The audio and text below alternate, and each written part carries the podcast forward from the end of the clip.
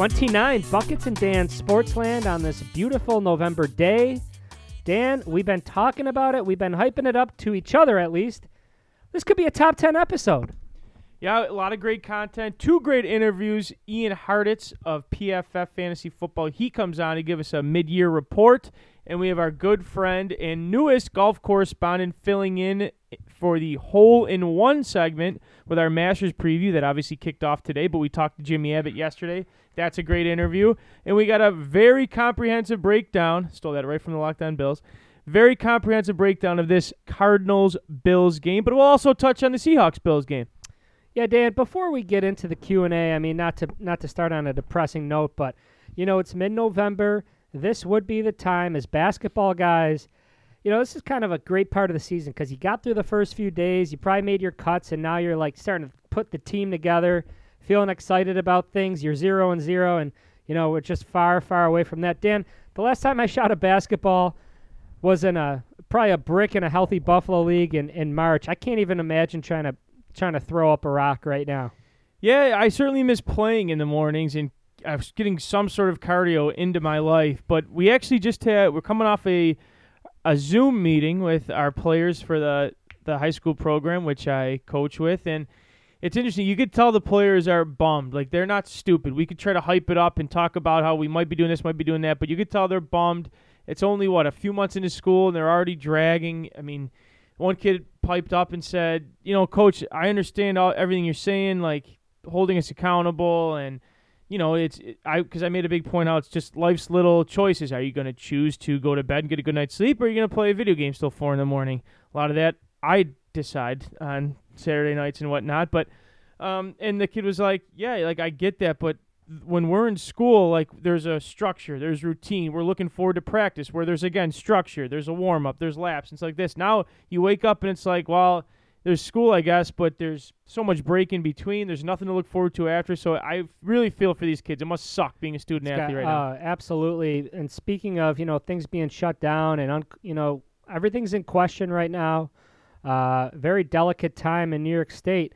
Dan, I, I had to pull the trigger and get NHL 21, so we could be on to a new Buckets is trying to get the uh, Stanley Cup with uh, the Sabres in 2021. That could be fun. Yeah, they got the updated jerseys. They're updating their rosters constantly. I was surprised. I didn't even hear that it was coming out. I certainly pulled the trigger too. So, for our nerd listeners, we'll definitely get some more content with that. But let's get back to some sports here. We're actually not going to do a Q&A if you don't mind because I already have That's everything fine. edited. So, we'll just hit on these three topics. It's we mentioned this throughout the episode at various points. Could be an all-time Sunday.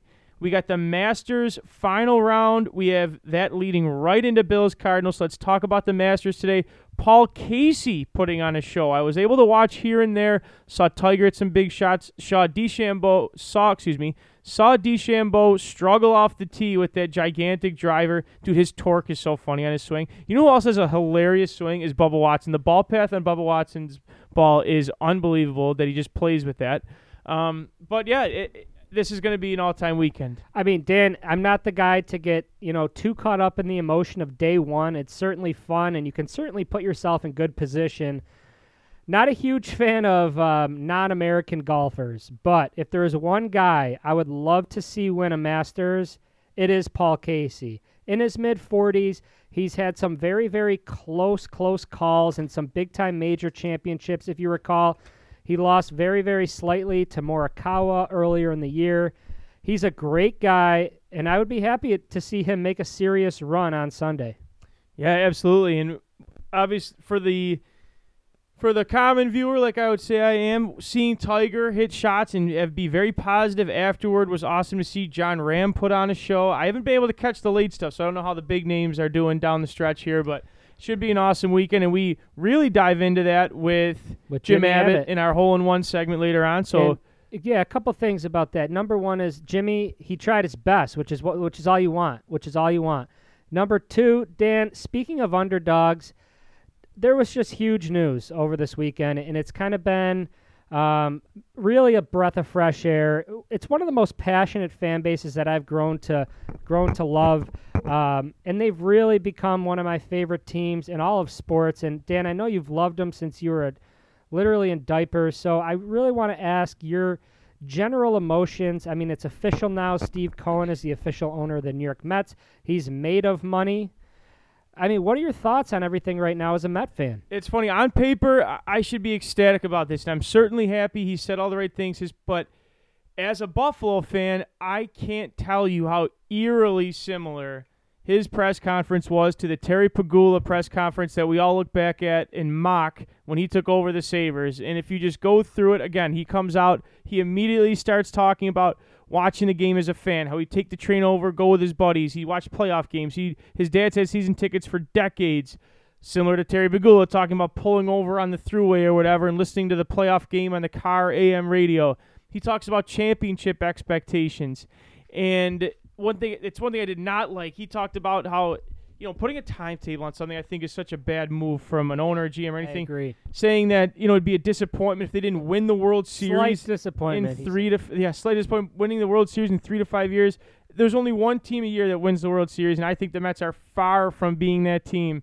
Um, so I, I hate that, but it reminds me of Pegula talking about hockey heaven and that bull crap. And uh, like, how many quotes, if you think about it, can we pull from that Pegula press conference and mock out now? But one thing that really stuck out is he wants to have a blueprint for winning, and he's quoted saying, "I'm not trying to make money here. I have my day job for that." Who does that sound like? Yeah, Pegula like, saying, well, "I'll I drill another hole," or whatever. guess it sounds said. like any owner, though. They all are made of money. I agree with you, Dan. Keep- but keep going. Yeah, I'm gonna keep going. You know, I think the the way the way I look at it is the big difference is the money is obviously a big difference. I mean, Pegula's money came from something that ended up being not very sustainable in the high, uh, fracking business, and he his net worth is plummeted. But if you look at net worth, I, our good friend Cole Coyle sent this over. It's hilarious to look at the second richest owner in terms of net worth in Major League Baseball is the Nationals owner. And forgive me, I forget his name, but the Nationals owner at 14.8 billion, or excuse me, I do that every time, 4.8 billion dollars. Steve Cohen, as of that report, is listed at 14.6 billion dollars, nearly 10 billion dollars richer than the next owner. So. I saw somebody say, "Well, you got to be careful. You could become the next Arte Moreno. You know, throwing stupid money at people like C.J. Wilson and stuff like that for the Angels, or you can do it smartly, like the Dodgers ownership group." So he he said everything that you'd want him to say. How they're to buy into analytics, that they're to have academies, and they're to have. It starts in you know, it's not you can't go buy a championship. He said it starts with homegrown talent, which he says there's a lot of, which I could agree to disagree with him there. And I'm just trying to stay cautious, cautiously optimistic. Um, but again, it, it has a lot to do with the fact that I relived, or excuse me, I lived this once with Pegula. But it's awesome. Like right away, Stroman, who I have my my thoughts on Stroman as a person, but objectively, he was the second best pitcher about to hit the market. And as soon as Cohen had his press conference, he locked in his qualifying offer, which nearly everybody said he was going to pass on. Trevor Bauer has been, they, you know, Sandy Alderson, it was mentioned in the press conference. Sandy Alderson said, "Yeah, I think uh, Bauer's a big market guy. He'd, he'd love it here." And Bauer said, "You know, he's one. That's one of the first times he's heard an executive or anybody say he's a big market guy." It, because they say his personality clashes and stuff like that, so it seems like he really appreciated that. And if they can go sign the two best pitchers on the open market, that'd be pretty wild to do. Dan, how cool! It's kind of weird. I don't think I've ever seen it before. But an executive and a pitcher t- uh, tweeting back and forth at Yep. each other. Stroman saying, "I'll play for that guy," and then and then Cohen saying, "I'll call you tomorrow." yeah, he's been unbelievable on Twitter. He really has, and he's been interacting with Syndergaard, who's going through his rehab. And if you can get him back at some point the next year, and you go out and sign another big name, and whether it's Bauer or not, and your your rotation is Degrom, Syndergaard, Stroman, whatever big name, and then that David Peterson, that rookie that came up. I mean, it starts with starting pitching. And one thing I saw, and what helps the Mets right now is this COVID stuff that ironically Cohen got even richer on being a hedge fund guy. I don't know how hedge funds work, but I know he made his money off 9/11 and COVID, two horrible things to happen to humanity. But what's happening is that it's going to flood the markets, and teams are not going to be able to pay these gigantic uh, contracts, and the relief market's going to be flooded. And you know, you know me, I hate. There's not many things that I hate more than the Mets manager coming out and calling to the bullpen. It's just been such a disappointment, basically since I was a kid. Um, so it, I do have a lot of optimism. It was it was a fun press conference to listen to, but I'm not going to buy in until I see some actual moves, and more importantly, some actual production on the field. And they've already talked about keeping their manager, who I'm not really all in on. But again, if you start he winning, I could. I'm, you know, I'm fair weather. I'll flip right around and tell them the World Series favorites. Hey, let me ask you this. I, you know, I've done a little research on some guys who are potential free agents. How about, you know, and the Mets are kind of notorious for signing guys maybe a couple years too late. Yeah. But let me ask you about George Springer. He's from Connecticut. Um, it's obviously a train ride from Shea or from Citi Field, and to me, he's 31 years old. He's still producing at a high level. They need another bat, right? I mean, is that a Oh, guy yeah. who could That's- potentially fit the bill? The thing is, they need a center fielder, and it seems like center fielder and catcher. Every team has a good young catcher, good young center fielder. The Mets haven't had either in a long time, and they keep trying to plug guys in here and there. Center fielders, to me, I mean, you got it starts up the middle. Your catcher and your center fielder are your two most important fielders. Maybe you could throw shortstop in there too, but. I right away said George Springer. I was immediately brought back down to earth by our good friends Pat Kaplan, who said he's 31 years old. How many more years can he really play center field? I know he's been playing a lot of corner outfield with the Astros, but yeah, I mean, there's guys like that. There's guys like JT Realmuto, the best catcher on the market, and he can hit the crap out of the ball. But how many more years is it realistic that he can Two? sit behind? Yeah, sit behind the plate and do that. And what's really going to influence the Mets and a lot of teams if they keep this DH. They seem to love Dom Smith, and I'm going to be very honest. I don't know if it was a political and social ploy to put him next to Degrom on their new season ticket thing, being how he was all in on the Black Lives Matter stuff. But they, if they do look at him as a corner piece, then what does that mean for Pete Alonso, who they also absolutely love? Can you throw Alonso as a full time DH? Because Smith is phenomenal in the field, and he can hit, and he needs every day at bats. He's not an outfield. That's my point. The Mets team is constructed so poorly. I don't know how you come in and just fix it because there's there's everyone loves speed and defense, and the Mets have zero of both. I if you really want to make a splash, and I don't care, and I have Mets fans saying they wouldn't give up this rookie that just came up in their top, in one of their top prospects, whatever, for Francisco Lindor pay him. I don't understand. And again, I, I would say that it has to a lot to do with the contract. Like if Lindor s- agrees to sign long term before coming here, if you have a chance to go get a top 15 player in baseball, I don't care what you're giving up. If your goal is to win a World Series in three to five years, these top prospects are not going to be the keys to your team in three years. Francisco Lindor is 26 years old.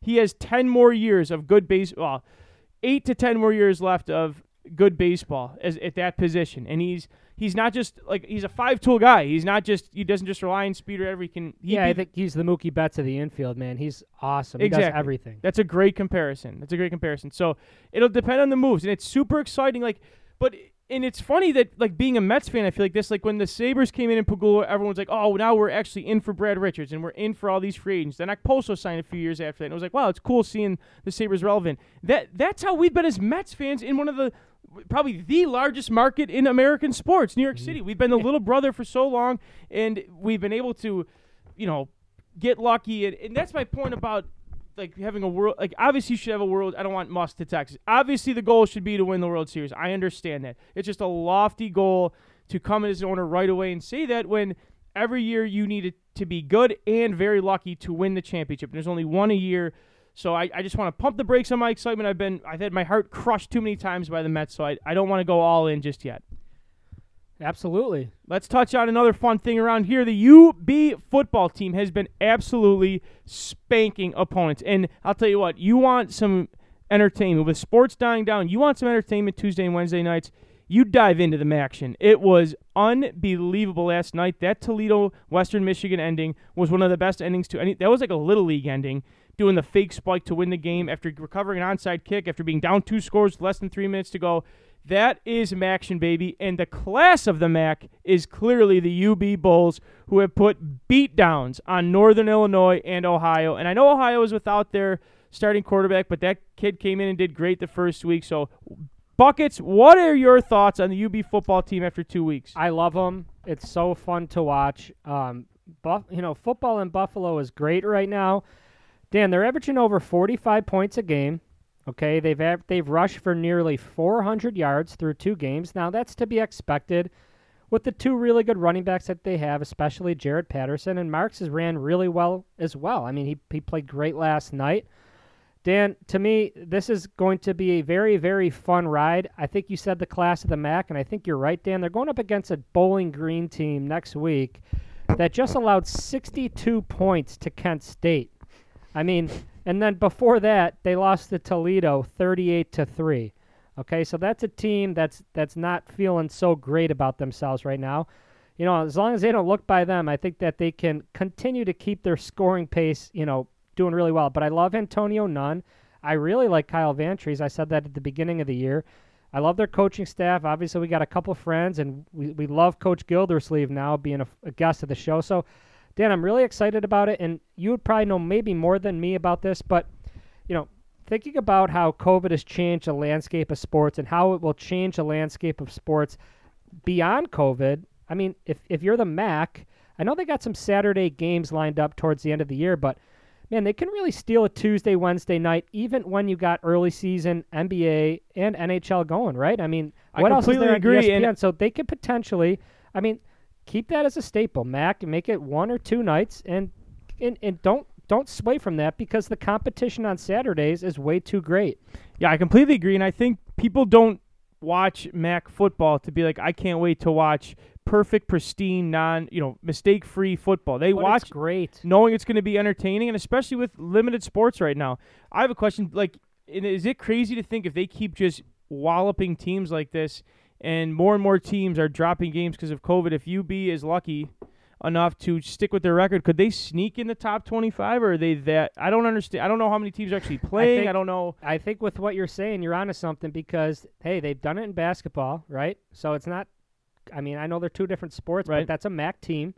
And you're right, Dan. Teams are dropping out. Like I Coastal mean, Carolina is in the top, and that Coastal Carolina very well, maybe very good, but I don't understand. Like that's not crazy to think that UB is on that level. Yeah, obviously they can't lose. I mean, that's Correct. they one loss and it, yes. there's no shot at. Yep. But if they win five, six, if, seven games, then and I think there might only be seven. So yeah, I think at the end of the season, that's a potential. You know, are there bowl 24. games? I I heard there are, and man, if they can again, I don't want to get like, too far ahead of myself. let's just be super optimistic. If they go undefeated and like demolish every team, maybe one close game that they sneak out or get lucky, that would be fun seeing them match up against like a lower tier Power Five conference team. Yeah, I think that instead of being in the let's think of uh, let's think of a lower end toilet paper. Uh, what's that? Scott. You know, Yeah. instead of being in the Scott toilet paper bowl, maybe you move up to like the Cottonelle, you know, Yeah. toilet paper bowl or something. like Charmin. So, the Charmin. So you know, I hey, we're looking up and up, and I'm excited about it. You know, something to do, something to watch, and something to root for. Absolutely. And let's go back to that original topic, the Masters. Let's throw it over to our hole in one segment with Jim Abbott. Here we go!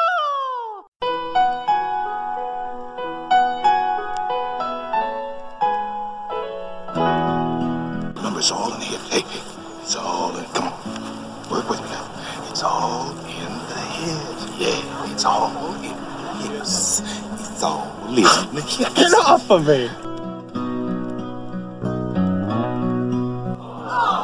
Son of a bitch, Paul. Why didn't you just go home? That's your home! Are you too good for your home? Answer me!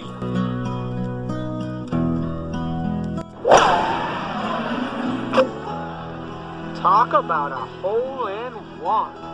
It is officially Masters weekend, and we have a brand new Buckets and Dan correspondent to our hole in one segment. However, you may know him from his basketball correspondent days from Buckets and Dan on 90.5 The Dragon in our college days, or you may just know him from his unwavering love of milkshakes, Dermot Kennedy, low calorie beer, and Kyle Lowry. But today, he is going to share his golf knowledge with us. Welcome back to the program, Mr. Jim Abbott. Dan, it's a great introduction. I appreciate it. Thanks for having me. Yeah, Jim Buckets here. How you doing today? Hey, Bucks. I'm good. Yourself? Good. And we're, we're so Jim. Obviously, um, the golf schedule was kind of put in a in a, in a tailspin this year with with everything COVID related. But they've had you know to to the most extent a, a successful PGA season. The Masters typically in April is taking place here this weekend in November. By the time Hannon gets around to editing this segment, it'll probably be through with day one of the Masters, but we're going to treat it like the day it is, Veterans Day 11 11. Okay. And let's do a little preview here, Jim. So, as you look at the field, um, just your overall impressions of what this weekend can bring, and and maybe, you know, what it can bring November rather than April. Yeah, you know, uh, I should probably preface this by saying that I do absolutely terrible in every golf pool and fantasy thing I'm in. So uh, Perfect. take this with a grain of salt here. Um, but if there's one course that can handle, uh, you know, fall wetness, if you will, it's Delaware Park, and then probably Augusta with the SubAirs. So we should be fine. Looks like it's going to be dry. Uh, high 70s, it looks like. Saw a lot of short sleeves on uh, live from the Masters today. So I think it's going to be playing um, normal temperature wise. It doesn't seem like it's going to be too windy, some rain, but uh, I think it's going to be playing pretty similar to April. You know, there's the grass will be a little different. Um, doesn't sound like they're overseeding like the rye they usually do, or Bermuda might be a little baked at this point, but it should be uh, pretty similar, I think.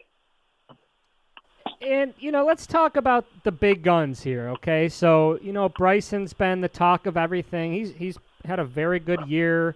Um, he's kind of been the talk of golf, talking about having a 48-inch driver and what whatnot this weekend. Um, you know, of, of the big guns, who do you feel most confident in in making a deep, solid run this weekend? I mean, Jon Rahm's been the talk of the week with his skipping off the water hole in one um, in the practice round too. So it's been a kind of an interesting uh, come up to this weekend. Yeah, I think Bryson's going to win by like a million, and uh, I think we're all going to look pretty dumb by not picking him this time. Uh, this time Sunday or Monday. Um, but we should say that there's an asterisk on this tournament, obviously, with no Sergio. Um, so I got to think it's more of a half major at this point. But yeah, I think Bryson's going to win by a lot. And uh, really, why do you say I think that? this. I mean, if he did what he did at Wingfoot here, where you can really get away with spraying the ball, um, I mean, he's going to be having wedge or nine iron into four par fives every day. So he's almost starting at 16 under if you look at it that way. And I think, you know, Rory Brooks, DJ now they can get to that point as well. But it's just such a different ball game if he's hitting it anywhere near the way he hit it at Wingfoot. Jim, what's a normal length for a driver that they're making such a big deal that DeChambeau's is nearly 48 inches? I think it's 44 and a half is stock. Like if you just buy a buy a driver from like Golf Galaxy, I think it's that. I tried taking an inch off the shaft last year, and it was a huge mistake because my club head speed is about 85 miles per hour. I lost about 20 yards off the tee and hurt my elbow. So, uh, do not go down as an amateur. I don't think is the play. So going up might make more sense. Jim, is there any? Do you put any stock into the fact that Brooks Koepka kind of seems like your, I don't know, like your most, uh, uh, I don't know, I guess like in terms Relatable. of in terms of athlete wise, like he can really look at a rival and feed off that. Obviously, it's a little different with no crowd, but now that DeChambeau has had some success and he has clearly butted heads with Koepka in the past, and Koepka kind of fell off last time he opened up his mouth. Do you do you look at that as any extra motivation for Koepka this weekend? Oh yeah, I think I think Brooks is back. Played good last week. Uh, said he's healthy. Knee and hip look good. They say. Um, yeah, I, I would say. I would say he's probably a good top ten guy. Um, I mean, I hope he wins. I think that'd be sweet to get that rivalry back with him and Bryson. Um, he was tied for second there last year, like a pretty quiet tied for second. He had a good chance. He missed a putt, I think, on 17. Um, so he was right there last year. Jim, do you want to address any of the rumors that Koepka's bit of a downfall came after the Jared Passman wedding video was released and he saw his girlfriend's elated face walking down the aisle next to you? Um, you know, people uh, have mentioned that a lot. I think he kind of got a little off course. I haven't seen him drinking or posting much about Mich Ultra as well Mhm. in the last year or so. I don't know if that's injuries. Yep. But um, you know, any golfer, I tell you, you know, you stop drinking the ultras, your game's gonna suffer a bit. And listen, you're talking to a very novice golf guy. Tell me what are what what's Tiger looking at? Is he healthy? Is he ready to rock and roll? What what are your expectations of the great Tiger Woods? Uh, I mean, he looked terrible at the Zozo. Well, I think that was the last time he played. Um, but yeah, he could probably, he'll, he'll probably be fine as long as he's healthy. Who could say, really, right, Dan? Jim, you're. You're supposed to say. Hey Jim, I got Uh, a, no, I think it'll be oh, Jim, I got a question for you. Okay, you got to rank these three guys. How are they going to finish on Sunday? Um, I'm asking because I'm about to be up in my golf pool, and I'm gonna have the the option to pretty much the top guys available will either be DJ, Rory, or Brooks. How do you think those three finish? Who's got the best chance to win of those three? Uh, I'd go DJ. He was tied second last year. He, I think he tied second last week. He was right there in Houston. Uh, looks like he's back. He had COVID like a month ago and had to miss out, but he was playing unreal in the playoffs. He went, we got win win second or win second win in the last three playoff events. Um, so I go him. Um, Rory would be, awesome. You know, get the career grand slam. Pulling for him. And uh, then probably Brooks. So I'd, I'd go DJ, Rory, Brooks in that order there. Let's talk quickly about Rory because he, um, you know, obviously a huge name, but it's it's been a while, Jim, since he's had sustained success, right? I mean, he's kind of just been, you know, kind of in the background over the past couple of years. Am I right by saying that? Yeah, I think that's fair. Um, he hasn't won a major since 2014, uh, which is crazy because it looked like he was going to win two a year right after that. Um, what was it, 2018? He played with Reed in the final group and just did nothing. Shot 74. Like didn't challenge at all. Um, so yeah, I think it's I think it's time for him. Hey, and let's talk about, you know, we talked about the big guns, the big names throughout this tournament. Jim, are there any under the radar guys? So talk to our our, our, our listeners who are who are going to fire up maybe a Haberman pool, maybe a FanDuel, maybe a DraftKings, and and obviously you got to balance out your lineups. You know, it can't be stud, stud, stud, stud, stud. You- You're going to have to have some some guys who are who are less expensive and any guys kind of maybe their game appeals to to Augusta that we might not think of at the top of our head. Yeah, I I mean Finau's probably in the top twelve betting favorites. I think he's going to play well. He was final group last year. Um, I like Hideki. Uh, and the greens are so funky here that it kind of balances out his bad putting to a point. Um, Matt Wolff's been playing good in uh, some majors here. He seems to be a bit of a big game hunter. He's streaky. Like he could go 75, 75, miss the cut, or he could be in the final group on Sunday. And uh, Earl Hatton might be the best golfer in the world. That's not really getting much play. He's been on an absolute heater since the tour started back up again in was it June, July? Did you say um, Tyrrell I think Hatton? he's he's a stud. Tyrrell Hatton. Yeah, Okay. he's not nearly as long as some of these guys, but he puts it really well, and uh, he hates himself, so he's a treat to watch. He absolutely despises himself on the golf course. Really, really, really gets gets mad at himself. Uh, so I hope he's in it. It's good viewing when he's in it. Jim, would you say that if this is a close finish down the stretch and then leading right into Bills at Cardinals, this could be one of this could be a Sunday for the ages, as they say. I, I think so. I think we we kind of had this one circled a while ago, right? When we saw the bill schedule. Um, sounds like they're going to go off early. Split tees on Saturday. I don't know if they're doing that Sunday as well, so it should be wrapped up by three. Um, they're going to be fighting daylight, so it could be could be unbelievable. Jim, you know, it, and you're going to be the king of this. It's kind of a Jim Abbott day if you think about Sunday. You know, a guy who likes to keep his beverages under 4%. I mean, you're going to need to on Sundays. It's going to be kind of a long day. Exactly. You really gotta definitely definitely four equal than or less than for sure all day. Mixing in some waters. Um, you know, just trying to maybe get a little exercise in around eight thirty nine ish. Nothing crazy before you really settle for the couch for the day, but should be a good one. What would you What would you tell our listeners is the number one go to ultra ultra ultra light beer that Jim Abbott will be partaking in this weekend? Uh, the MGD 64s have been a big play lately. They come in at 2.8, uh, which is nice, comfy level.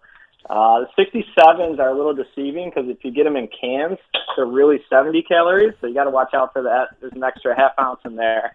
Uh, so those will sneak up on you. If you go bottles, you should be safe. It's playing, it's playing on par. Um, and then the a Guinness is a sneaky good one too, especially if the weather's bad. You know, pretty low cal, low ABV, and they they take a bit to drink. You, you like those Michelob golden things, don't you? They're like, Mhm. what are those? hmm hmm I The pure gold. Yeah, I think if Brooks is in uh, in contention, I think that's got to be the play. Uh, well, Jim, thank you for an just ridiculously enlightened, enlightening segment of our Masters preview. We really appreciate your time and best of luck on the course today. Thank you. Thank you. Yeah, don't keep Bucks too late. We got to get them ready. For Yep. all of our listeners, it's a big match day at Sheridan Golf Course Wednesday here, 11-11. We're playing for a hot chocolate. It's the likes of Double Jim, or nothing. Jim Abbott Double or and nothing. Bill Buckets versus Chad Mosier and Corey Martin. We'll see how that plays out. See if Jim can carry me to another smooth hot chocolate. Looking forward to it. I'll see you there, Bucks. Alrighty then. Thank you, Jim. We will certainly take all that into account for our Masters weekend. But now let's talk about the Bills.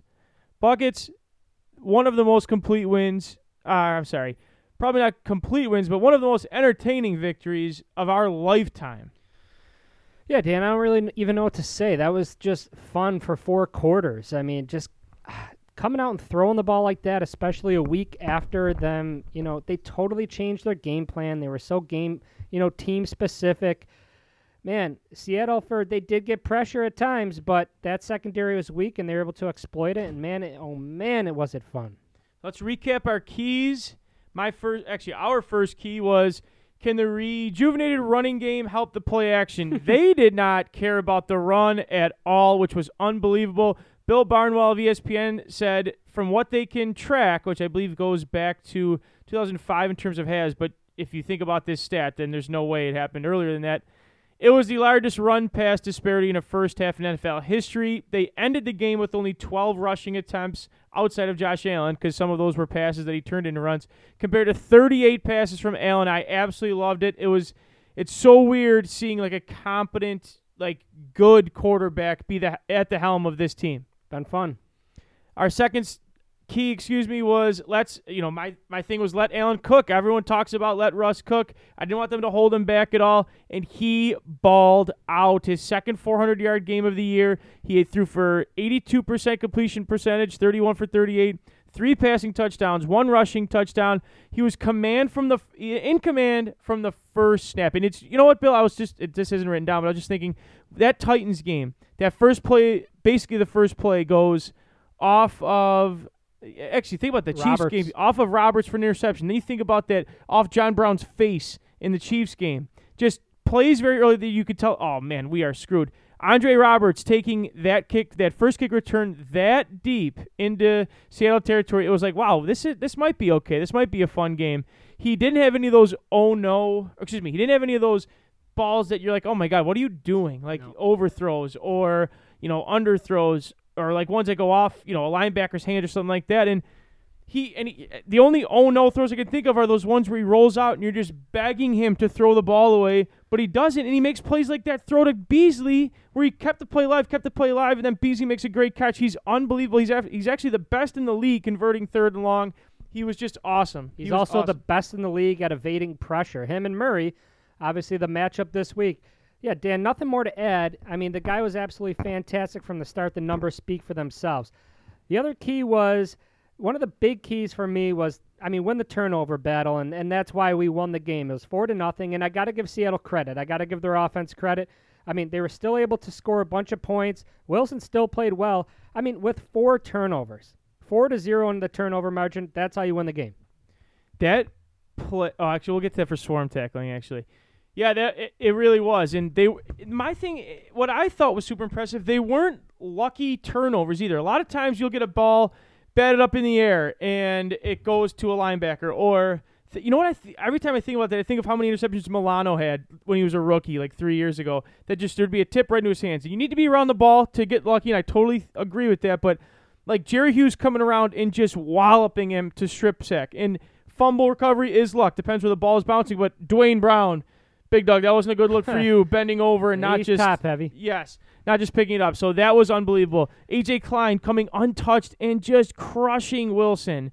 Um, the interception, Trey White literally following. He was covering his guy. Corey said this yesterday, covering his guy while also reading like that while reading Yeah. Wilson's eyes and the pressure they put on him before that with back-to-back sacks put Wilson in that position. So I don't. I, I think that, that was the most impressive performance I've seen the defense had. That's the number one offense. They're gonna score. Yep. That They're gonna score. So I, the fact that they made that many big plays over and over. I mean, seven sacks they had. That was abs. Excuse me, five sacks. Seattle had seven. It was the most impressed I've been by the defense all year. Yeah, three quick guys I kind of want to shout out here, right? Obviously, I think Trey White needed a game like that. He needed an an, an, an, an interception. Whoa. whoa, whoa, whoa! I think he needed a little confidence boost. He's been a little bit quiet. I mean, just hasn't had those game-breaking plays yet this season. And the guy who needed that game more was AJ Klein. Yep. I mean, he. I mean, everyone in Western New York has been bashing him left and right, and he played great. I mean, didn't think about Milano once. He played very, very well. And then the third guy that I've, you know, certainly had my doubts about at the beginning of the year, but he's played very well over the past couple weeks. He's been more active. I feel like he's been more aggressive, and that's Jerry Hughes. Hughes has been unreal since that Jets game. He's really come alive. What I, I think another guy you're failing to mention here is Tremaine Edmunds. That game, at least, looked like the Tremaine Edmunds of old in terms of being aggressive, making those one on one tackles behind the line of scrimmage, and like being a presence on the field. He was around the ball at all times. And I don't know if we ever followed up on it, but that Joe Marino from Lockdown Bills was saying what might have helped is they finally found a role for Klein there. It seems like blitzing him, and they did a horrible job picking up the blitzes. I don't know how great he is at getting off blocks, but they certainly just weren't they weren't blocking him at all. Um, but they said that they kind of put Edmunds into that roaming Milano role while keeping Klein in for in the Edmunds role. So maybe that's something that they could think about moving forward. He obviously he should have been the defensive player of the week, but you Allen played so good you can't give the player of the week to both you know both of those to the same team. I totally understand that, but a Yeah. couple more things to hit on for me- keys. Go ahead. One of my big keys, you know, talking about Seattle, a dominant offense, but they're 26 in the NFL third down conversion. But on Sunday, you know, we continued that trend. They were three for 12, and the first one was a massive three and out. It changed the whole landscape of the game. If they if we don't go down and score that quick, they come back and score right away. We don't know if we just keep it rolling with that confidence, but forcing that offense to go three and out, get the ball right back and go up fourteen nothing, that gives you all the confidence in the world that listen, I don't care if you're in NFL, if you're in Pee Wee, whatever, you know when you're the underdog. The Bills were the underdog that game. And the Seattle came in as one of the hottest teams in the NFL, one of the most prolific offenses. And to shut them down right away help them later on. And our matchup to watch for, at least that I had, was trying to contain Russell Wilson. He only had five yards. I think Hughes, again, did a great job. He's done a much better job since those two losses. Everybody has. And everyone's talked about how that gap integrity from McDermott's defense has really come to play the la- into play the last few weeks. So that was great. Our, my bold take was both teams are going to score at least 30. That was an easy one. I don't even know if that was bold, but 44-34, and we both were wrong. That we both predicted the Bills to lose. I can't tell you how ecstatic I am to say that we were wrong, but some just some more general takeaways. Your boy John Brown came to play. And I think that's a huge part to this offense. Eight catches for 99 yards. That's screen. Now, people are talking about how Allen checked into that. If that's true, I get butterflies thinking about that. But what a perfect time to call the screen. I'm going to say that I was impressed. I know this sounds crazy having your quarterback sacked seven times, but with a, with your starting right guard playing center and two backup guards in, in Ryan Bates and Ike Boettger, I thought, except that one stretch in the third quarter, I thought the offensive line played great. I couldn't believe the time they were getting to Allen, and I can't believe that when you get two players back like Jamal Adams and Carlos Dunlap, who I thought both had great games, and you still put up 44 points. I, I was very impressed with the offensive output. Again, you found a role for Klein. Uh, let's see what else I have here. Yeah, and I, I just thought again, it, it's a game that they can now look at and say, well, we beat Seattle, we can beat this team. Like if we if we face Kansas City in the playoffs, we can look back and say, listen, if our offense could play like that, we can go toe to toe with Patrick Mahomes. So uh, it's the most impressive. People have been talking about it's the most impressive Bills game since when, and they've been comparing it last year to really the first breakout game of this Bills core, the Thanksgiving game versus Dallas. And I think this is way more impressive, at least in my opinion. To me, just to put Allen in perspective, just, I mean, think about uh, two years ago. Think about, go back to a low point in Allen's, you know, rookie season. Remember that Green Bay Green Bay game when we lose? I think it's week two or week three, 22 to nothing.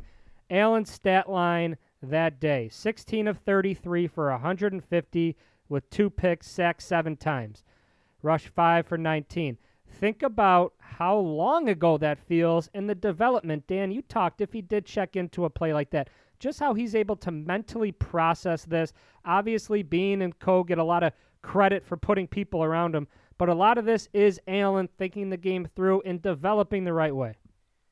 Everyone talked about how high his ceiling was when he entered the draft, but the floor was so low that people were afraid of him. That floor continues to get higher and higher, and I have no idea how high this ceiling is if he can keep it up. And I know we're, you know, it's funny. We should go back and play the tape after like those losses or maybe the, even the Jets game. And I know we're buzzing right now off that, but that was unbelievable, unbelievable.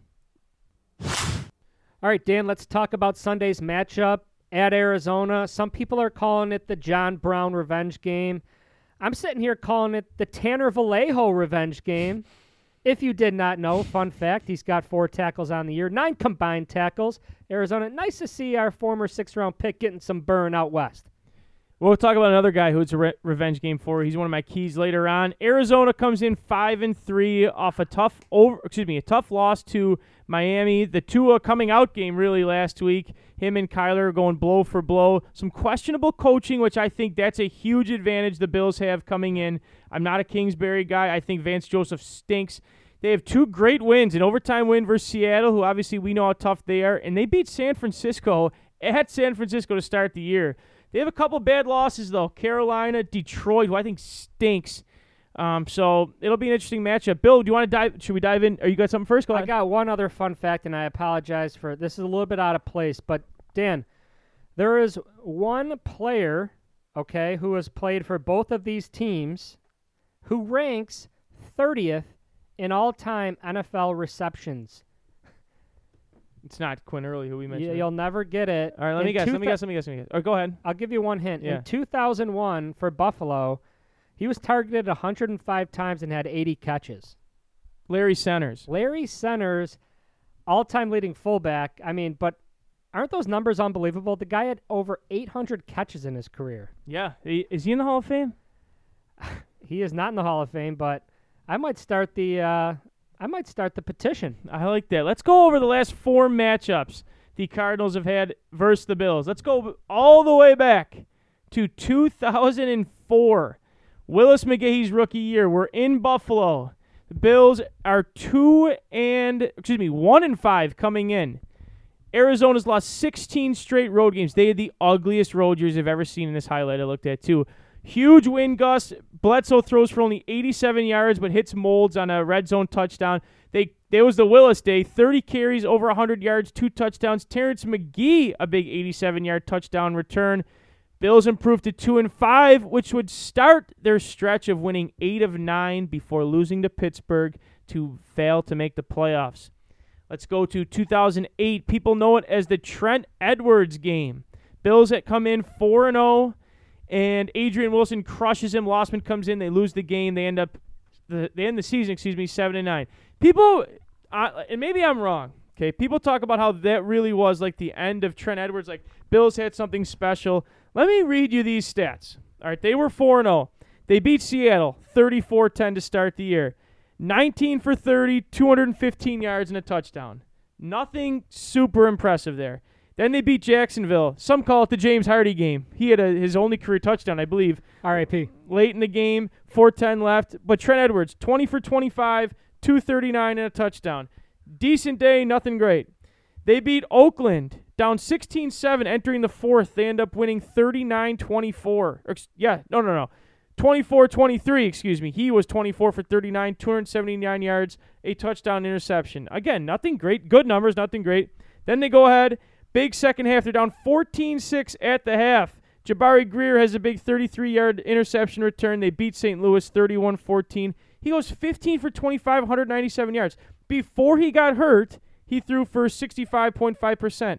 After he got hurt, 65.5. The only thing that kind of decreased was he was throwing for 230 yards a game down to 192. Bottom line is he sucked all along. There's nothing that Adrian Wilson did to ruin the Bills' fortunes that year. He just stunk. We just thought he was great because Losman stunk even worse. But anyway, that game, excuse me, so the Bills lose that game 41 17. Then we go to 2012. I don't remember this game at all. Arizona 4 and 1 coming in, Buffalo 2 and 3. Buffalo's up 16-13 with 3 minutes left and for no reason at all, they have Brad Smith throw a wildcat or excuse- wildcat was that when the Yeah. wildcat bomb that Patrick Peterson intercepts in the end zone? Carry on the pers- on the next drive, Kevin Kolb is trying to work them into field goal range to tie. Alex Carrington and Chris Kelsay combine to clobber Kolb, forcing him out of the game.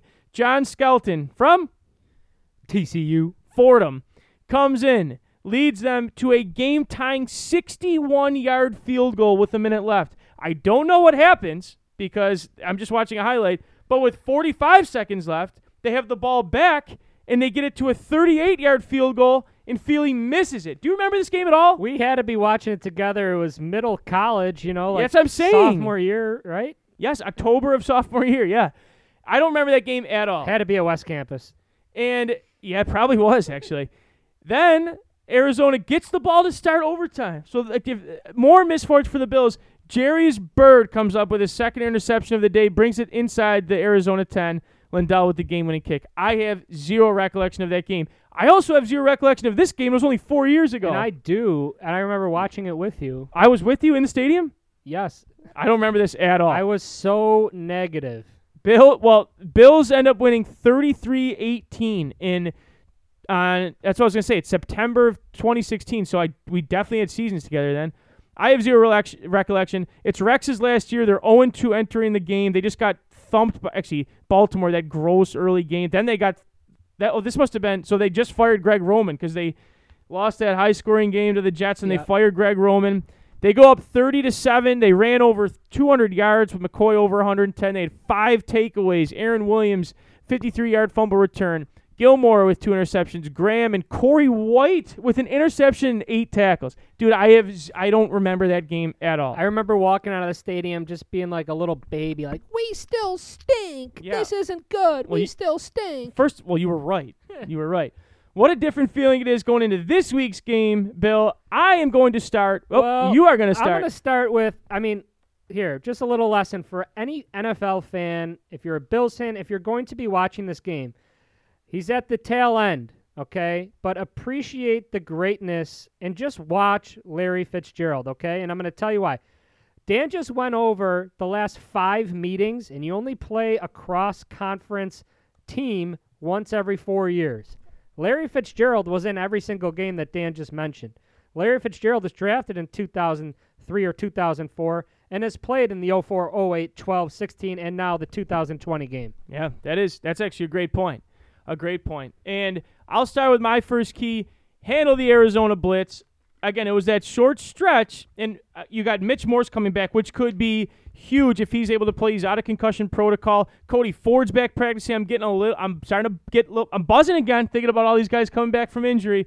But you know, I've always been Ike Boettger guy, so if he's in there, that's fine. How funny was it when uh, who had the when John Brown had the the, the Ryan ball, Bates was right behind him, and he baby. just gave him like a big like Yeah. like a little Yeah. left hand jab. yeah, they. I thought their screen game was great the other day in terms of offensive line. And how about Feliciano on that Josh Allen touchdown run, getting out there and taking out the legs of one of those defenders. But anyway, handle the Arizona blitz. Seattle had seven sacks, um, and their hurry. They had a, much more hurries against that offensive line. Arizona's blitzed fourth most in the NFL. They have 136. That's 40% of their snaps, but they're only 16th in pressure. So it doesn't seem like they're having a, a ton of success getting to the quarterback. And pressures obviously combine hurry, sacks, and knockdown. So that needs to continue. And use this to set up the screens and find one-on-one matchups. I think that we have a huge advantage with the receivers. I think that the one guy we got to watch out for because Chandler Jones is out, i and actually watch for Jordan Phillips. So again, I'm going to get to that later. Watch out for Haason Reddick. This is a guy that I really wanted the Bills to draft. He's a high draft pick, From? right? Temple, right? Yep. And he's a guy they didn't use very well. That's why people were saying they didn't want him to draft Isaiah Simmons this year because they ruined Haason Reddick. But he's having a pretty good game. Five sacks, eight quarterback hits so far. Uh, so watch out for the blitz. You want one of my keys? Love, I would love one of your keys. All right, one of my keys. Let's scroll down to what I got here. Okay. Yeah, I think number one is you got to stop Kyler on the ground. This is you want to you want to talking about you know a low key elite rushing attack in the NFL. It's Arizona, and you wouldn't think so by thinking about how they're running the football. But the guy who's running the football the most efficiently is Kyler Murray. He's averaging over seven yards a carry. Okay, he's ran for over 65 yards and a touchdown in each of his last three games. And Dan, the most I think the most impressive thing to me, and I've always said this about Murray, he's just slippery. I mean, when you're watching his feet run, it's like you're watching fast forward. Yep. He's taken five sacks since week three. Okay, I mean he's very, very hard to get on the ground. So you're gonna have to contain him. You, you don't want to get beat, especially Make when it comes to third down. Yep. You know that that's where I'm most worried about Murray. Make him beat you with the arm. I think that's a great key. My next key, and it's tough. I'm, I've I've been going back and forth on this. You have to think that Vance Joseph is saying, "Well, I'm going to tell you one thing: we're not going to get beat like that." So uh, my key is to come out as aggressive as you did last week, but don't force it. Take advantage of what Arizona's giving you. Seattle just happened to give them deep balls and cover man, which is hilarious. If you look at anything else before that New England game, why Pete Carroll thought that was the plan, I don't know. If you need to establish the run, go ahead and run it. But if you can do what you did last week, and I'm not even talking about the production, I'm just talking about how you're drawing up these plays and keep it in Allen's arms. He's clearly the focal point of this team and this offense right now. Don't feel like you have to go back to the run just to make Zach Moss and Devin Singletary happy.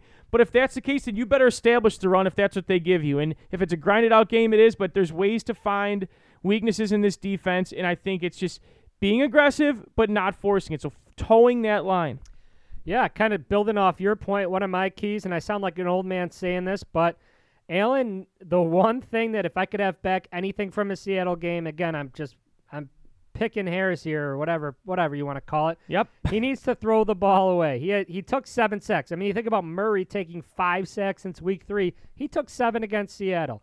Okay, and I there's speculation that you know he was certainly not hundred percent after that Vegas game. I, he was wearing something around that shoulder. Um, it looks certainly healthy against Seattle, but again, one shot away from not being 100%. And the the upside, or you know, really the downside, is not that big if he throws the ball away. Um, so he's got to just he's got to chuck that thing. How about we go to your matchup, Bill? Yeah, my matchup, and it kind of it kind of fires in with the bold take. Um, listen, we have, and I think if you're Arizona right now, if you're an Arizona fan, you are very very nervous. All right, your two top corners are over 30 years old. We have receivers that can do everything. Uh, Diggs, Beasley, Brown. Against some old cornerbacks, Dan, that that's my matchup, and I'm just going to kind of string that into my bold take. And yes, Allen has hit the deep ball with more consistency this year, but there isn't many deep touchdowns, and I think that's what happens this week. We get a deep one. That's your bold take. Love it.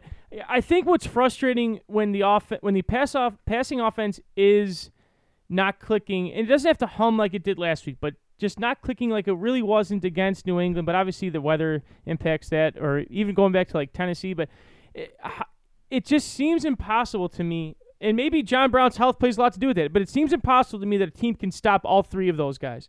If you're going to take Diggs away, then you're going to have to do that with two people. You're going to have to have a guy on him and over the top. That's fine. Same thing with Brown. That should leave Beasley wide open. If you want to take the slot away, fine. But one of those outside guys are going to be free. There's three receivers. There's no reason you shouldn't be able to exploit one of those matchups, especially like you said, an aging um, an aging cornerbacks, good safety duo, especially Budda Baker, the highest paid safety in the NFL right now, I think. Who did not practice today, who may not play, which would be another Wow, added bonus. that actually would be huge.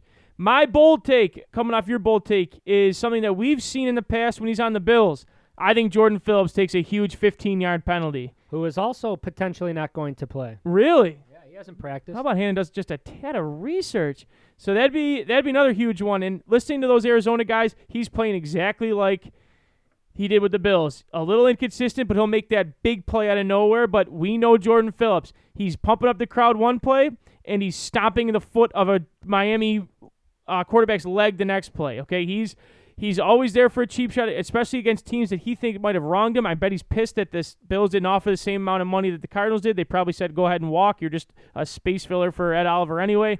And you can argue that it would have been nice having him back anyway, but I think it's fine that we let him go. I think he takes a big penalty that keeps a drive alive that the Bills score a touchdown on. What is your score prediction, Mr. Buckets? Yeah, that's going to kind of my fourth bonus key here is we got to limit our penalties because Arizona's the second most penalized team on defense.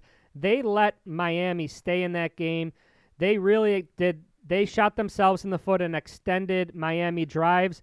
So if we limit our own penalties, which we did a better job of at against Seattle, we should be fine. I think that's going to tie into my score. I think they're going to. Dan, here let me let me say one other thing.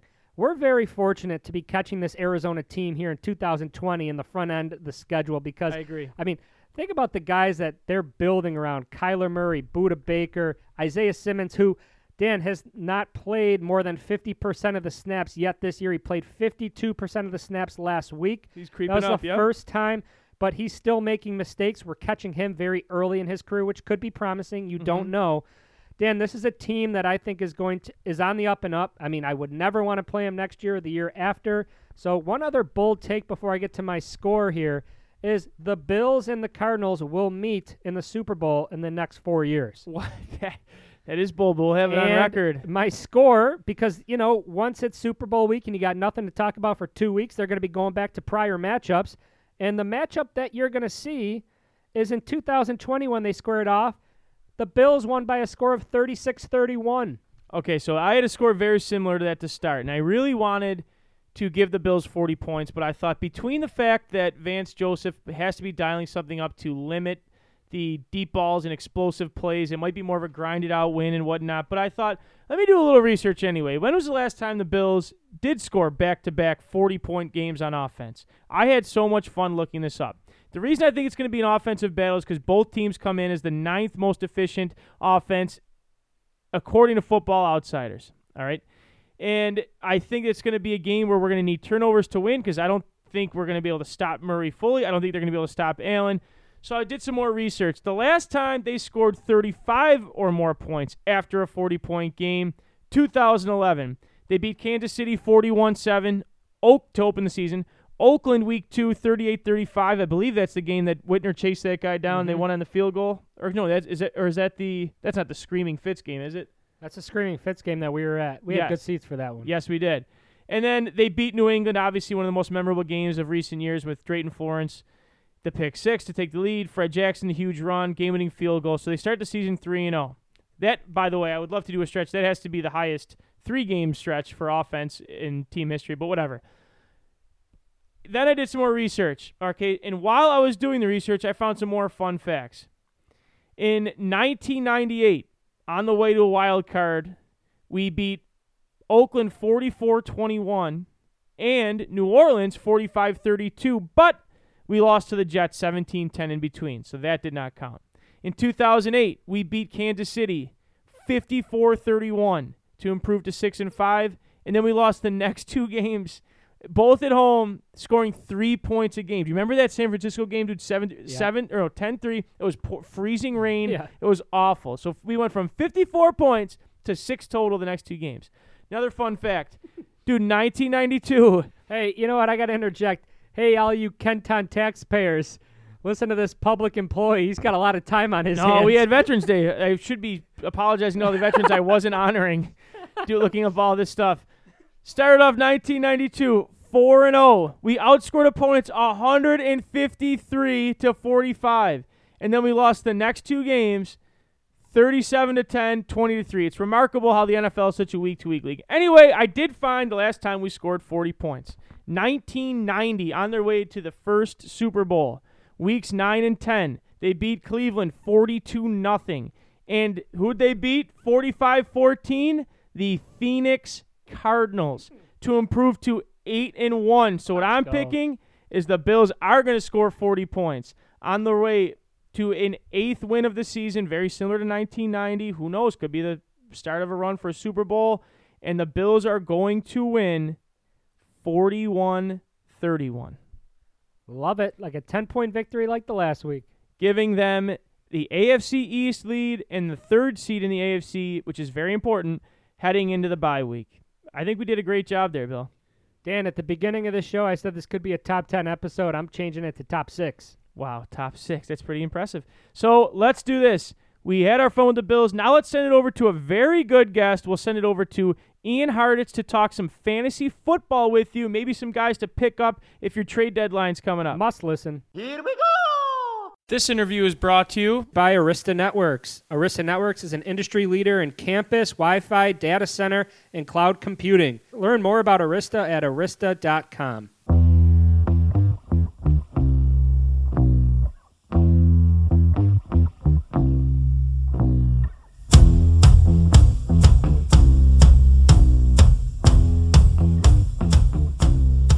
With week 10 of the NFL season looming, we wanted to touch base with a fantasy football guru to get you ready for the final stretch of your fantasy season. So we welcome on Ian Hartitz of Pro Football Focus. He is the host of the PFF Fantasy Football Podcast, and you can also hear him on Fantasy Sports Radio on Sirius XM. Ian, thank you so much for joining us this morning. What's going on, dudes? Happy week 10, everybody. I know it's been a grind, but we aren't done yet. We still got several important matchups on the horizon. Championship Sunday right around the corner. Let's get after it, fellas. Great day to be great. Ian, we are huge Bills fans, born and raised, so let's start there. How impressive has Josh Allen been to you this year? He's been fantastic. And look, I realize that PFF has been one of these companies that hasn't always said the nicest things about Josh Allen in terms of his ability to be a real life awesome quarterback. And I do think that verdict remains out there, you know, just to some extent. I mean, I know he's had some awesome games, but we have still seen a little bit of a floor and ceiling from him just in terms of real life production. But in fantasy land, he has always been anyone's idea of an elite fantasy quarterback. I mean, you go back to his rookie year, comes back from injury. He works as the overall fantasy QB1 the final month of that season. In 2019, he was the overall QB6. And this year, he's the overall QB4 after nine weeks. So you know, I've as my uh, QB three then in uh, this spot against the Cardinals. But I think just moving forward, the only guys you'd really want on the squad ahead of him, you know, Aaron Rodgers, Kyler Murray, Patrick Mahomes, Russell Wilson. But I think that's it, man. We've actually reached the point where I think Josh Allen is superior quarterback than even Lamar Jackson in Fantasyland the rest of the way. So a situation where only Joe Burrow, Patrick Mahomes, and Russell Wilson also have five games with at least 300 plus passing yards. Only Cam Newton has more rushing touchdowns inside the five yard line. So you know, Bills have this awesome mix with Josh Allen where he just has arguably the most fantasy friendly workload among all QBs. He's out there passing more than just about anybody when they get inside the red zone. Nobody has a better nose for finding the promised land than Josh Allen when they get inside the five yard line. So truly, truly, truly anyone's idea of a fantastic fantasy QB. And I think uh, he has he's on his way to getting there as a real life option as well. And you mentioned the real life option. I think one of the main reasons he's taken a big step in that regard is the acquisition of Stefon Diggs. In your opinion, has his production been a surprise? He's first in targets, receptions, yards, yards. Excuse me. He's been a productive receiver his whole career, but the consistency this year is is it that that's impressed you the most? it's been great to see them really treat him as you know the undisputed number one alpha wide receiver that I think he's always been. It's just been a matter of trying to get him those targets. I mean, with the Vikings, you know, credit to Adam Thielen for also being a great receiver, and they just didn't quite have the need to try to feed both these guys the sort of target share that he is now finally getting in Buffalo. So, you know, and then you look at last year with the Vikings, he only had 94 targets on the entire season, and he did lead the league in deep ball, you know, uh, yards, so he was being used in a fantasy-friendly way. But now at Buffalo, again, we're seeing him used underneath, intermediate, deep. It truly is not a thing that Stefon Diggs can't do at a high level at the wide receiver position, and it's been fantastic to see. He's a guy that I was a little bit later getting onto just because I thought, hey, you know, Smokey Brown's there, Cole Beasley, you know, kind of a quiet passing game. And we just don't exactly know what's to come out of Josh Allen, but you talk about bringing in just the perfect guy to help kind of fix a flaw in your quarterback's game, and that was Stefon Diggs because last year, I mean, Josh Allen, you know, you look at all the advanced stats with how he did, you know, throwing the ball at least 20 yards downfield, and he was just a below average quarterback in pretty much everything except the frequency with which he did so. I kind of compared it to, uh, you know, Russell Westbrook shooting the three. Like, it's something that he should not be doing uh, uh, percentage wise, but still loves to do it anyway. But we have seen Josh Allen take a massive step forward this year with his ability to throw downfield, and adding Stefon Diggs has been the main reason for that. So, look, man, as a rookie, Josh Allen did not have good passing metrics in anything. They add Smokey Brown, they add Cole Beasley, they give him some linemen. He improves. They get on Diggs, he improves. It's okay for players to improve as time goes on, particularly when you increase uh, you know, on them. Credit to the Bills for continuing to give Josh Allen, you know, pretty much the best possible environment you can imagine for him to continue to improve and get better. Absolutely, Ian. Uh, buckets here. Let's talk about that environment, those secondary options from a fantasy standpoint. To me, as good as this offense has been, there's only two must-start guys in Allen and Diggs, and uh, Singletary's been a fantasy disappointment. Moss has been injured, um, you know, much of the beginning of the year. you know, where do you stand on some of these guys? Is like I don't know. I guess I guess my question for you is, you know, where do you stand on guys like John Brown and Cole Beasley? Like, are you a guy who would like to start John Brown every week he's healthy? he he looked healthier last week, I thought, than he'd actually been in months. I know he's been playing, uh, you know, pretty much every game. I think he missed one at some point, but he's just one of these guys that you even go back to his days with the Cardinals. Like when he's been playing banged up, he's quite uh, caliber deep threat. But we saw that last week, and I think uh, accordingly he had 11 targets. I mean, previously he hadn't had more than six targets since week one. So I really do think that increased workload is a bit of a sign that he is, you know, a little bit closer to 100%. Now we got, you know, the hashtag revenge game going up against the Cardinals. Yep. So we got we got we got storyline narrative going in his way. We got the usage. We got the health. Uh, yeah, I think John Brown is, you know, certainly a viable upside wide receiver three so much of the passing game continues to flow through Stefon Diggs. It's hard to feel too good about anyone else. But I would say about the uh, complimentary guys, John Brown deserves to be the number two guy talked about. With the backfield, man, it's just tough because all those things I said about Josh Allen being a fantasy friendly quarterback, he is for himself. But in terms of the backfield, man, you really can't find uh, someone you probably least want to be the quarterback of your fantasy football team's running backs because Josh Allen he does not like to check down even a little bit. He has only checked down eight of 355 dropbacks this year. That's 2.2%, bottom five mark in the entire league. And, you know, like I said before, only Cam Newton has scored more rushing touchdowns inside the five yard line. So Devin Singletary, you know, it's a 50 50 backfield. And Devin Singletary is a pass down back in an offense that doesn't make a habit of throwing their running backs. And Zach Moss is the quote unquote goal line back of an offense where the quarterback scores most of the goal line touchdowns. So situation where maybe on another team it'd be fine. I mean, look, there's only so many backfields in the league where one single guy dominates it. We can live with two RB backfields like this normally, but Josh Allen just kind of takes away from usually the fantasy friendly opportunities that we would expect Singletary and Moss to get with these roles on a different team.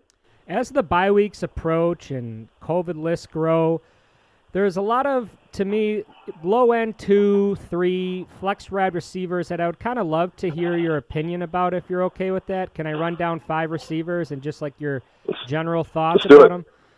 Yeah, because these five to me kind of are in the same category. So I'm wondering what you think. How about Jarvis Landry? Yeah, Jarvis, man. Obviously, uh, on the n- newest edition of the PFF Fantasy Football Podcast with uh, with my guy Dwain McFarland, he was uh, hyping up Jarvis.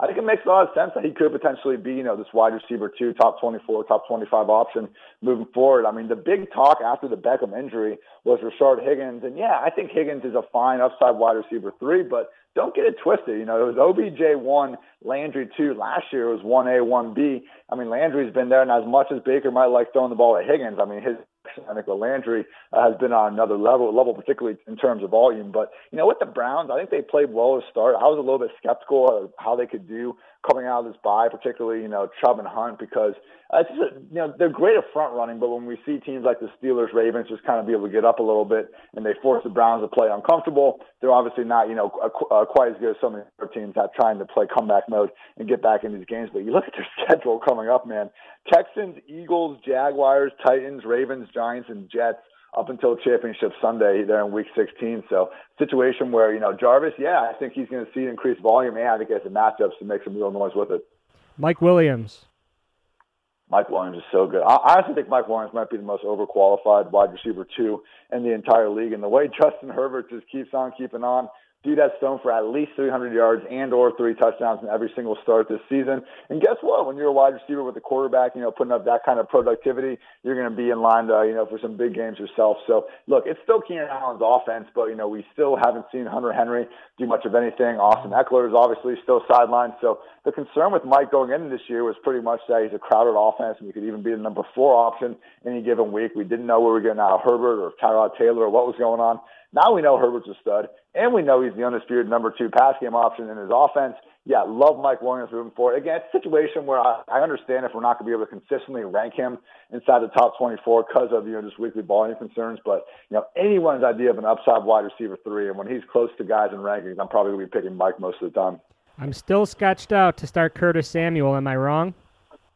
No, I, I think you're fair. And look, I love Curtis. I'm a Columbus, Ohio native. You know, I've watched every single game this dude has played going back to his college career. And, you know, I think he has gone the raw end of the deal sometime. I mean, last year, this dude should have had freaking 15 touchdowns if Kyle Allen was, you know, a real life NFL quarterback. But alas, here we are. And but you just look at the game last week, and you know, hey, he played great, caught all nine of his targets, but coincided with a game where Teddy Bridgewater threw a season high, I believe, 49 pass attempts. We saw DJ Moore only have two targets. Like that's not going to stay out this whole year. This, uh, unlike the Chargers, this remains a very crowded offense with Curtis, Robbie, DJ. Now McCaffrey's back, and they also want to keep Mike Davis involved. Like there's only there's only so many mouths that Teddy Bridgewater is capable of feeding. It helps that Curtis Samuel is you know getting a couple of rush attempts per game for sure. I think there's worse guys you know throw out there on the flex, have on the bench. But in terms of expecting Curtis to you know consistently put up this sort of wide receiver two production, uh, I'm selling that idea. Marvin Jones. Yeah, Marvin. I was more on him last week. The thing with the Lions this year like what made them so good last year was uh, the fact that uh, Darrell Bevell came from um, Seattle, really got a new gunslinger mentality in Matthew Stafford's head, which I mean, as he should. This dude has one of the strongest arms in the entire league, and it's a shame that he spent so many years, you know, just kind of dicking and dugging at the Golden Tate and Theo Riddick freaking 20 times per game. But now the problem is that Kenny Golladay is sidelined, and this season the only games that Stafford has had an average target depth under 10 yards have been the three games that Golladay has been sidelined. I mean, the Vikings game last week was easily the worst Stafford has looked all season, and I just don't know if this offense can kind of continue to be this high-end unit without Golladay in the fold. Because I mean, usually we think the wide receiver two, and we lose the wide receiver able to kind of just improve based on pure opportunity. But with the way this offense is moving and they stayed committed to, you know, Kerryon Johnson, Adrian freaking Peterson instead of, you know, freeing D'Andre Swift, I just don't really trust the offense right now. Stafford is not playing as best without Golladay. You know, Jones, he's not the worst guy you can throw out there as a wide receiver three, but I think we have, uh, you know, just more talented players at this point in their respective careers uh, with, uh, you know, even close to similar volume concerns and better offenses. So uh, I would take, uh, you know, definitely 20, 30 guys ahead of Marvin Jones uh, more weeks from now here moving forward. My last one, and I'm surprised. I'm a news. Uh, we'll talk about it after, but I was surprised he's a little bit low on this on this uh, Week 10 ranking going up against the potentially, you know, high scoring Bills uh, Arizona game, Christian Kirk. Yeah, Kirk's someone I've been a little bit late to the party with, and to his credit, he has been playing some great football lately. I mean, I wasn't quite buying the, you know, two touchdown streak just because it came against the Cowboys and the Seahawks. I mean, arguably the two teams that you want to play most uh, if you're a wide receiver. But to see him come out of the bye, get eight targets again, catch five of them for 123 yards in the score. I mean, it's like they've they've almost been letting Kirk and Isabella like simultaneously audition for that field stretcher role, and it sure looks like Kirk is winning. So he's a guy that you know didn't exactly just put on the complete afterburners at the combine or anything. We don't necessarily think of him as just the fastest, you know, wide receiver on the Cardinals or anything. But man, you see this dude put on a uh, pair of shoulder pads and run downfield, and all of a sudden it's like, who can stay in front of this guy? So he's been playing great. We've been waiting for someone else other than DeAndre Hopkins to emerge in this passing game. And over the past few weeks, like, look, Hopkins is going to be fine, but we have seen Kyler be more willing to spread things around. So wide receiver two, I don't think so, only because at Hopkins, I, I see the target share generally rising back up, but I think Kirk is definitely the next most uh, valuable guy in that Cardinals passing game. I'm fine treating him as, you know, more of an upside wide receiver three as opposed to the boomer bust guy I think he was for the most part of the earlier season. Well, we're hoping that he gets shut out this week, but our final few rapid fire questions. I want to ask about if we are in a dynasty league, and let's talk about rookies for a second. Who's been your most impressive rookie overall? And then give our listeners an under the radar rookie that we need to make sure we have going into next year. Yeah, I would say uh, Justin Jefferson. You know, in a wide receiver class where is you know being heralded as maybe the best group of wide receivers we've ever seen. I just think Justin Jefferson has more more or less stood out as the top dog uh, in that group. I know Chase Claypool's had some huge games. A lot of these guys, I'm not, I'm not giving up on Henry Ruggs or any of these dudes. Jalen Reagor's been hurt. There's still obviously talent everywhere, but Justin Jefferson has truly been a top five receiver in the league in terms of yards per route run. You just see him winning all over the field. It's a it's it's a good point that I think you know in dynasty sometimes and I made this mistake. I, won't call it a mistake, but I feel like we're so used to sometimes in season long drafts loading up on you know the running backs early. And hey, man, if you can find one of these wide receivers, of Justin Jefferson, AJ Brown, that you are super sure about just being the next kind of stud at the position, uh, you might take a longer look at maybe using that uh, high end first round pick on the wide receiver versus the running back. Because as we see with these running backs, man, it's really fun until it's not, and that drop off does come uh, quite a bit quicker than it does the your position. Uh, someone, what was the second question? Someone that could improve here moving forward? Yeah, so some kind of like an under the radar rookie or maybe second year guy that we need to make sure we have in our rosters to hold on to for next year. Yeah, I think J.K. Dobbins is probably that guy, and we need the Ravens to part ways with Mark Ingram after Yeah, this year. They have an sure. out in his contract; it would make sense.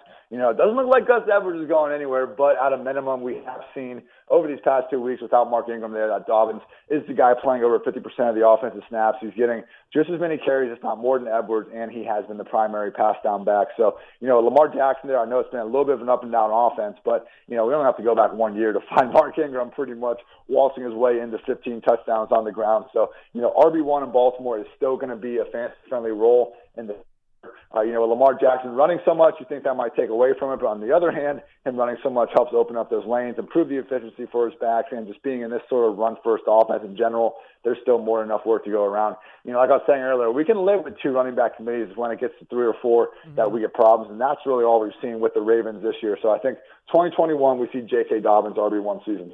Yeah, and I'm going to actually go off script a little bit. You talk about these running backs guy committee. What should we do with Jonathan Taylor down the stretch? Another team that uses three running backs, and I can't ever get a read. And I know he's a little banged up with an ankle now. What's your recommendation for Jonathan Taylor owners? Yeah, that's a mess, man. I was thinking that, you know, you look before their bye, and Jordan Wilkins, he had a calf injury, and then he didn't. He was only playing a couple snaps a game, and it seemed natural for them to really see Taylor post by. That's not what happened. We just see Jordan Wilkins continuing to stay involved. It's it's just been so weird, though, man. You look at these games really since week one, and almost every single week the Colts are either winning by multiple scores or they're falling behind multiple scores in the first half, and it's you know either turning into Nyheim Hines comeback mode or Jordan Wilkins, you know, milk the clock up multiple scores in the fourth quarter mode. So I do think that if we just get a game where the Colts are kind of, you know, within seven points up or down the whole time, we will see Jonathan Taylor lead the way in touches. But the problem is that Jordan Wilkins not going anywhere like we hope we're hoping for that he would. I would just say, you know, don't confuse Jonathan Taylor's like not bursting out with uh, the idea that like Wilkins is all of a sudden becoming this fantasy viable back. They're both just eating into each other. It's hard to it's hard to you know trust either guy at this moment. And then we got Nyheim Hines there the whole time taking away all the pass down work. So yeah, it's unfortunate the way it's worked out with Jonathan Taylor. You really can't trust him as an RB two at this point. You're not really. I mean, unless you can get something really good for him, you're probably not going to sell him because his value's at an all time Right. low. Uh, you you would certainly hope that they have better things planned for him ahead. Uh, I mean, and look, it's not like he's been playing fantastic football and they've just been leaving the guy on the bench. He needs to play better as well. But uh, I do think it's a little bit early to completely give up on the guy. I mean, Frank Reich said they still have plenty of confidence in him and all that. So, look, I don't think he's on the verge of just being benched and overtaken by Jordan Wilkins or anything. But yeah, those are, you know, top five, top six pipe teams we had when Marlon Mack went down are pretty much over, at least for 2020. All right, Ian. When it comes to fantasy disappointments to this to this point of the season, what who should we just give up on and cut ties, and who should we hold out hope for? For me, I finally cut ties with Kenyon Drake. There's a reason I suck at fantasy football. It's because I didn't just drink the Kool Aid in this on this guy. I chugged the Kool Aid, and he was awful, except that one week. Uh, and he actually was on my bench that week. Classic. But so, who are some fantasy disappointments that we should just cut ties with, and then some that we still might have hope for? Drake's rough, man. I mean, he got the role that we all wanted. I mean, if, if someone would have said, "Hey, yeah, Kenyon Drake's going to get 15 to 20 carries with a couple targets," I mean, per game, do you still want to draft him as a top 10, 12 RB? And I think we'd all be okay with that. The problem is Kyler Murray's on pace to score freaking 16 rushing touchdowns, so he's not leaving anything on the uh, and he's not leaving any meat on the bone for these running backs, and that's what we saw uh, from Chase Edmonds last week as well. But uh, either, either way, yeah, I think uh, you know. T.Y. Hilton, someone I've been saying over the past few weeks you can cut. I know the injuries probably made that a little bit easier. And yeah, man, it's just injuries, COVID, everything impacting these guys. It's been tough to get a huge uh, read on it. I would say just take a long look at this, uh, you know, um, Josh Jacobs situation with the Raiders. Obviously, you're not cutting him, but I think it's a potential sell high situation. They're getting Devontae Booker more and more involved on the ground, and they're not giving Jacobs any sort of uh, reps in the hurry up uh, situation. It's kind of like James Robinson with the Jaguars, where Robinson isn't their uh, pass down back, but they have made an effort, at least earlier in the year, to really get him more involved in the passing with a couple targets. The Raiders were doing that with Josh Jacobs, but we haven't seen them continue to do that since their bye. And Last week, Jacobs had 14 carries. Devontae Booker had eight. Devontae Booker was a freaking scat back last two years. I have no idea why he's getting a legit run over Jacobs at certain points, like early in these games. But that's the reality we're in right now. You know, we saw Jacobs dip back down to a 56% snap rate when he'd been much closer to that 70, 80% mark earlier in the year. So he's fine. He's like sixth or seventh in the league in touches. I mean, again, he's not someone that you want to give up on by any stretch of the imagination. But you know, I just still think people are probably treating him as more of a top five, top six option, or at least think he has that in his range of outcomes. And if you can get someone to believe that, I think you could potentially get a nice return because I just don't quite see this, uh, you know, mini committee going anywhere. Ian, I've been to Columbus, Ohio twice in the past 25 months, and I love that place. And you've been given this great analysis of all these, you know, different fantasy players. There's one, I go to one place when I go to Columbus now. I want your analysis as a local on the Short North Pint House. Oh, Pint House is a good time. Yeah, I'll, uh, it's a pretty trendy spot. I don't go. It's a little too, usually a little too crowded for me, but always a good time to you know get a pint, watch the game. Unfortunately, haven't had uh, too many chances to do that with everything closing down by 10 p.m. these days. But yeah, the, always got to love the Columbus life. As, as we like to say, it's, our two main mottos are it's a nice, affordable place to live, and we are better than Detroit. So we proudly uh, hang our hat on those. That's how we feel about a couple cities as well. That's why I love Columbus. Very similar to Buffalo in a lot of ways. Um, I will say this at the very end. I I just subscribed to PFF. I've been a you know sometimes I just go to. I hate going to like ES. You know, here's one thing I hate about fantasy football. The one thing I back in the day, they used to everyone used to bring their own cheat sheets to the draft, so there was different rankings and everything was was way different, and now it's just like people just go by the same board because you do it online. It's on ESPN and or Yahoo or wherever you do your draft. And now every you know a lot of people go to like place where it's where rankings are free and things like that. I highly recommend. I just made the switch. I've been looking at Pro Football Focus, and these rankings are fantastic. It goes a little bit more in depth. It's a little bit more analytical. So I wanna, I wanna first of all thank you, Ian, and just give you a little plug that I think I think this PFF might give me a little boost as we go down the stretch in fantasy football this year. Yeah, man. Yeah, you know, honestly, like just uh, been with PFF now since uh, July, and just the amount of information we have behind the scenes is absolutely incredible. So, you know, I'm going to be out there on Twitter trying to give my takes and do this but ultimately my job is you know to just try to convey all this information in you know a good understandable way so that's why you know we got five podcasts out every week monday tuesday wednesday thursday friday on the pff fantasy football podcast. You can also check out my qb ranks rb backfield breakdown wide receiver cornerback matchups and mismatch manifesto out which i have between uh, every tuesday and thursday every week. So you know what? Like we are ultimately in the information providing business and i just want to try to make anyone that is following along with pff at the smartest fantasy football player and just real life fantasy or just real life football fan that they can be. As you said, Ian, I would say Bills fans are not totally sold on PFF, but you certainly we we like your stuff, so you certainly found some new fans, and we really appreciate you taking time for us today. Thanks, dudes. Best of luck in Week Ten. Alrighty then. Thank you, Ian Hart. It's a lot of good info there. Hopefully, you're able to put in some last second waiver claims by the time you listen to this or some trade proposals. Let's wrap it up, Bill. Let's start with our reviewing, excuse me, our last week's fantasy fling of the week.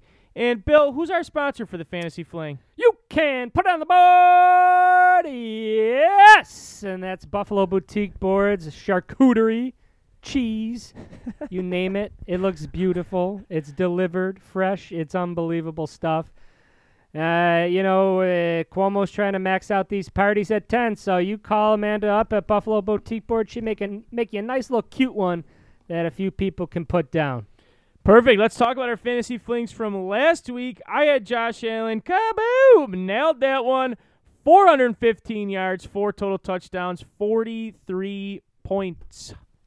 Yeah, I had Beasley, and I don't think he had a huge game. He's more he's a better football player than fantasy player. Um, but Dan, moving into this week, I got another Bills receiver, and I talked it's Tanner Vallejo revenge time, but it's really John Brown revenge time. And I talked about two old corners, all right, in, in Arizona, and I think John Brown uses his speed.